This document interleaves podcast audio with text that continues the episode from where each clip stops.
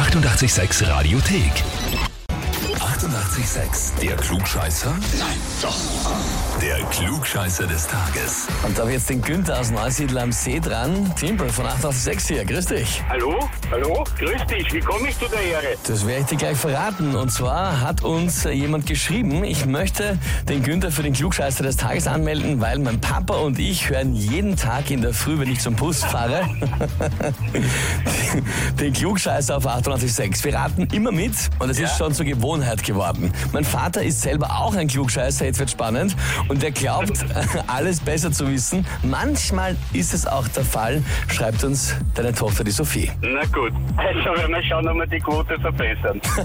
Na vor allem, ja, jetzt schreibt sie noch, du glaubst, aber dann hast du den ultimativen Beweis in der Hand. Also das heißt, es geht um einiges, ja? Ja, genau, das kann ich ja dann auch beweisen, stimmt. Ja, dann treten wir den Beweis an. Und zwar heute vor 188 Jahren ist Marie von Ebner-Eschenbach auf die Welt gekommen. Ja, große Schriftstellerin und hat unter anderem den höchsten zivilen Orden, das Ehrenkreuz für Kunst und Literatur bekommen und hat den ersten weiblichen Ehrendoktortitel der Uni Wien erhalten.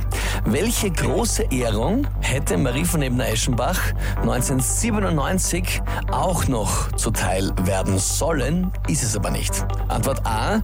Mercedes wollte eine eigene Spezialserie des Maybach, und zwar einen Eschenbach, designen und rausbringen. Antwort B. Eine 27-stündige Lesung ihres literarischen Gesamtwerks hätte im Volkstheater in Wien stattfinden sollen. Oder Antwort C.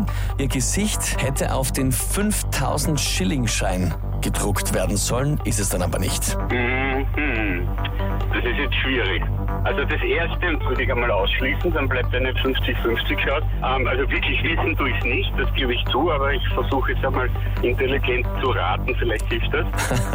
ähm, dann 27 Stunden, also 5000 Schillingschein.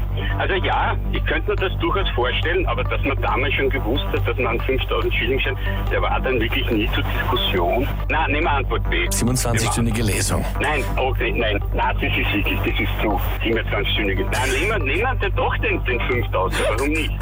nehmen wir doch den 5000, das geht ins Geld. Ach Güte, ich glaube, das ist eine der lustigsten Überlegungsstrecken, die ich jemals vom Klugscheißer gehört habe. Aber es hat sich, das hat sich ausgezahlt. Das ist vollkommen richtig. Es hätte der 5000 Euro Schillingschein werden sollen, aber es hat dann nur die 500 und den Tausender gegeben. Das heißt, du kannst voller Stolz vor der Sophie in Zukunft deine 886 Klugscheißer Urkunde herzeigen und aus dem Klugscheißer Hefer schlürfen. Super, das hat mir nicht nur den Tag gerettet, sondern die nächsten Monate mit meiner Tochter. Also wenn das nicht einmal ein sensationell vergebener Klugscheißer des Tages ist, wunderbar, Günther. Und wen kennt ihr, wo ihr sagt, der muss sich den Titel holen? Anmelden, Radio 886 AT. Die 88,6 Radiothek. Jederzeit abrufbar auf radio886.at. 88,6. Eighty-eight, sex.